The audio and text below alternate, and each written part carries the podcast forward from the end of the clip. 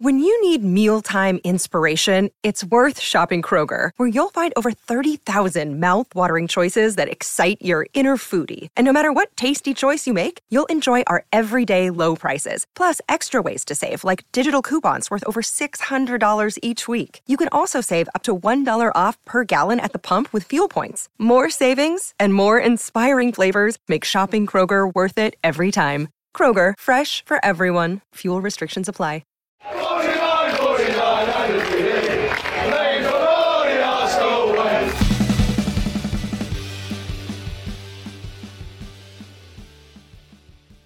Hello and welcome to the Arsenal Way, back again with you guys for another episode of our series looking at all the latest Arsenal news on our Arsenal Agenda show. I'm joined by Bailey. How you doing, mate? You good? You well?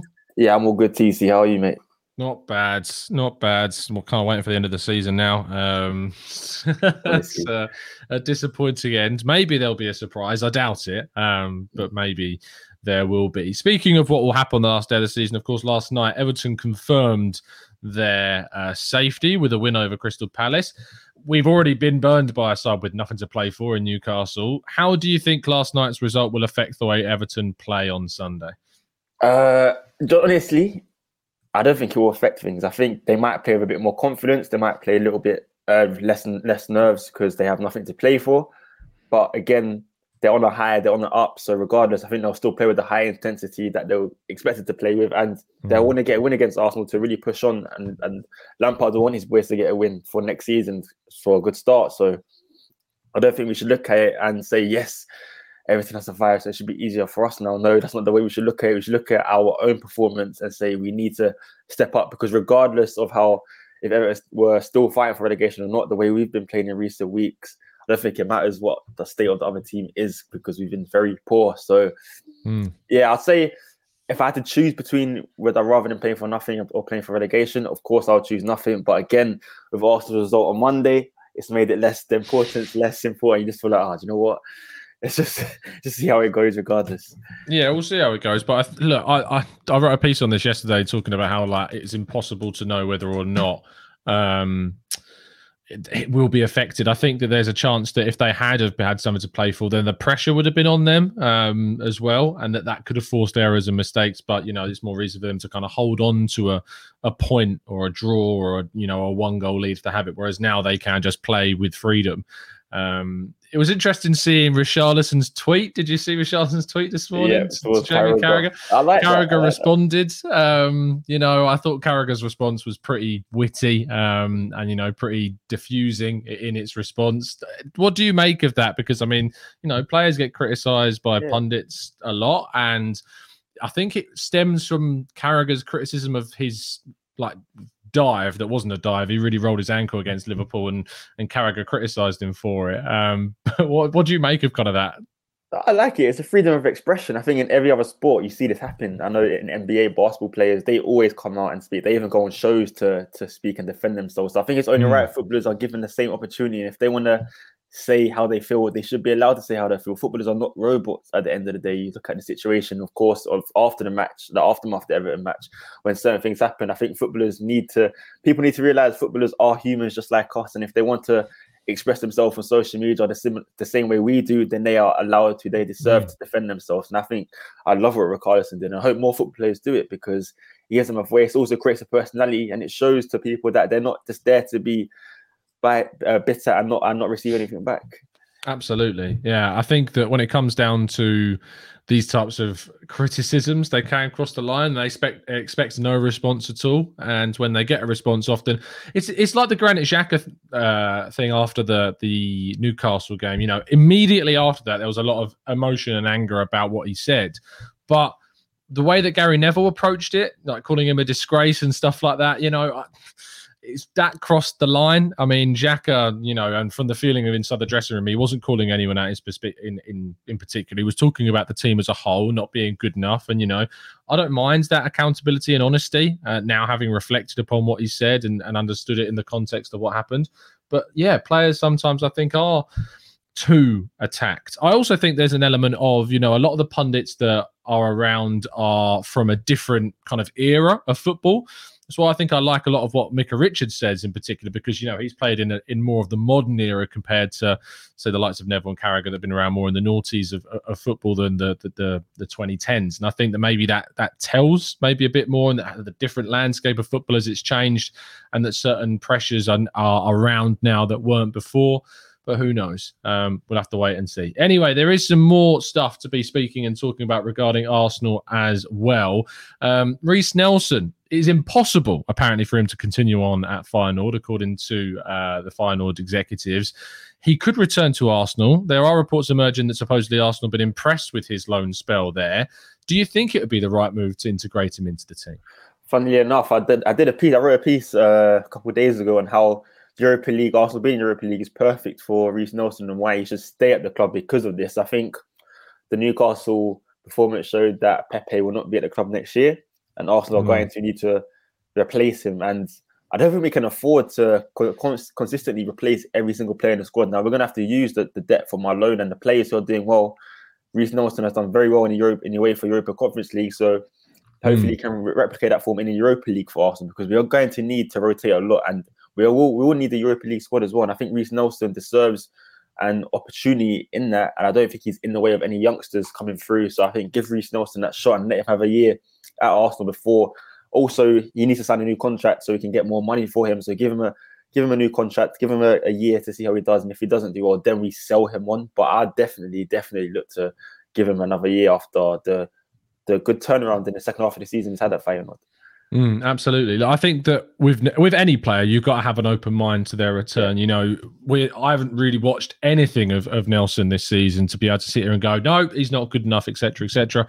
I thought that if he has a good loan spell, it means that Arsenal will be able to get more money for him maybe in the summer. But if he's impressed to a level that the club feel that he can come back and contribute, if he wants to sign a new contract and all of that, and it doesn't necessarily affect us going for sort of a wide forward upgrade on what we've already got, and that he's going to be integrated into the team with, you know, the Europa League responsibilities that we've got maybe next season. I have no issue with that, but I do think it needs to be considered a move which ultimately does not affect what we were going to do in the market, if that makes sense. Do you think that's fair? Yeah, absolutely. The other bit of news coming from one of Arsenal's loanees this season is, of course, William Saliba. And William Saliba was talking about kind of his time at Arsenal in an interview I think he did in French, which is gradually being fully translated. But he said about when he kind of was spending time with the under-23s, and he spoke honestly about it, basically saying, you know, he didn't enjoy it. He didn't want to do it. He didn't want to play with the under-23s. Is that fair, or should he have been applying himself more?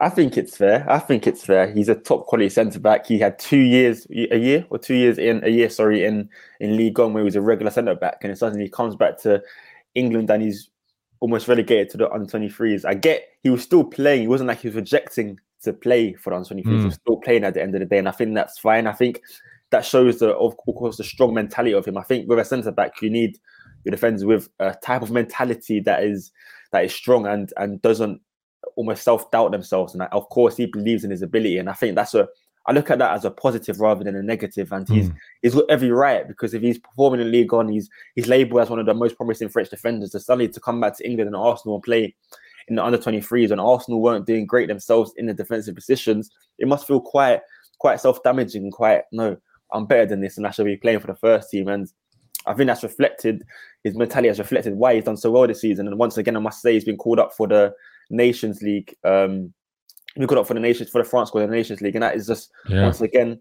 major pointer to how Deschamps believes in him, how the French media also praises him, and he's got a strong mentality, and hopefully he can bring that to Arsenal, because we'll need him next season for sure. I really think we will need him. I think there's an opportunity for him to get into the team, to compete, to rotate with the amount of games that we're going to have next season as well. And, you know, there's that chance for him to play. I think there'll be plenty of opportunities for him to play. I don't see why there wouldn't be. I think that with the players that we're being linked with, it's interesting seeing that we're linked to both a left and right back. I think the right back one's in particular interesting, because it could mean that Tomiyasu becomes a rotational figure at centre back as well. And we could use him at centre back if we needed him to. And his versatility going to be a real asset to us, and so he could play alongside Saliba or next to Saliba at right back, And then you could bring in, say, this Nahuel Molina, who's been linked with us from Udinese, to come in and play right back. So there's lots of options for Arsenal if we get the business done right. And I don't think Saliba should be discouraged by prior experience at Arsenal. I think we've handled his last 18 months well, getting him those two loan moves to Nice and Marseille. He's improved a hell of a lot. He's grown and matured as a person. And I think it's been beneficial. I wouldn't have changed, anything about this season. I wouldn't have not sent him out on loan this season. I would have made sure that he went out on loan, and I think it's been beneficial to him. And we'll move on from there, of course, and hope that something good happens. Now, Keith Kim points out that Miedema has signed a brand new contract. Maybe she could get into the men's team for us. That's right. We could have done with Miedema, I tell you, this season, because she's been scoring some fantastic goals. But it's great news because there was, a worry that she would go to Barcelona. Arsenal have had a very decent season, I feel, that they didn't quite get to what they wanted to achieve, which was the title. We've dropped points in certain games that maybe we shouldn't have done, but we took it to the final day of the season against a Chelsea side that have, absolutely dominated English football for the most part. And they've got players like Sam Kerr, who's just brilliant. But making sure that we keep Miedema at the club was really key to what we can hopefully achieve next season. Yeah, absolutely. Absolutely. As you know, you're either striker or he scores goals. You don't score goals, you don't win titles. You don't score goals, you don't challenge with the best. And Miedema signing a new contract can only be a positive for the Arsenal. Yeah, absolutely. So we look forward to seeing her next season. I believe it's only a one-year extension. And I feel that's kind of a contract that's like, look, prove to me why I should stay here for longer than just this year. And we'll see what happens. But I feel this might be our last chance saloon to make sure that we can convince her to stay. So let's see what happens. Afsar says, I'm more worried about losing Saka and Gabby to Champions League clubs and maybe other going to Champions League teams. Are you worried about this? Do you think there's a chance Arsenal could lose their best players? I wouldn't say worried, but I am. There is a slight hint of concern there, because I know Football at London understood that getting Saka into a new contract was Arsenal's priority for the summer. But if you're Saka, you're going to look at it as though, okay, can we get Champions League football here? Are we being realistic? Because next season, it's going to be even tougher than it is this year, because Manchester United, of course, will be back with Erik ten Hag. You can't forget Newcastle and their rise. Next season, they're going to be an absolute problem, which we should not ignore. Of course, Tottenham with Son and Conte, if they get Champions League football, they will only improve. And Chelsea, Liverpool and City, they're another level still. So it will be harder for Arsenal. And Saka will be looking at it. If we don't get Champions League anytime soon, you're a footballer at the end of the day. And I think the best footballers want to play in their best competition. So he will look at it. But I think for now, Saka is the franchise of Arsenal Football Club. He's the face of the franchise. So I think it's in his best interest to stay at the moment. And then maybe in a couple of years, if we're not in the Champions League, then I'd really be worried about him leaving. Absolutely. Fingers crossed that something gets sorted out, but we'll have to wait and see what indeed changes with Saka. Look, because he's a must keep. He's a generational talent that could turn into a world-class player for us in the future, and we need to be keeping that type of players at the club. Mark says it will be interesting to see if Saka and Gabriel trust the process. And speaking of trusting the process, there's been an interesting interview released with Mikel Arteta and BBC Sport, in which he says, in a week's time, when we are all on holiday and we look back at what we've done, whether we are in the Champions League or the Europa League, I think everybody will agree that we did more than what was expected. What do you make of that quote? From the start of the season, absolutely. You're not wrong, Arteta. You're spot on. I agree. Even from January, I agree. However, the last 2 months, I completely disagree. I think I'm still struggling to get over the defeats to Crystal Palace, Brighton, and then Southampton. That is like a dagger to my heart. I think we really could, just one win from that, 3 draws from that, we would be in the top 4 right now. That does hurt. I think we really lost it from a great position. But again, if you're talking about the start of the season, even 3 games into the season, yes, you're right. But again, top 6 was our target and we've reached top 6. So to say it was an absolute overachievement now is wrong. We've reached our targets, what we wanted to get. So yeah, we'll see. We'll see how we're feeling in the summer. I think I'm still disappointed about Monday. It's still fresh in my mind. I think I still have my concerns, but there is positives to take as well. But the concerns are the fact that we lost it from a great position the same way we did against Villarreal and the year before that.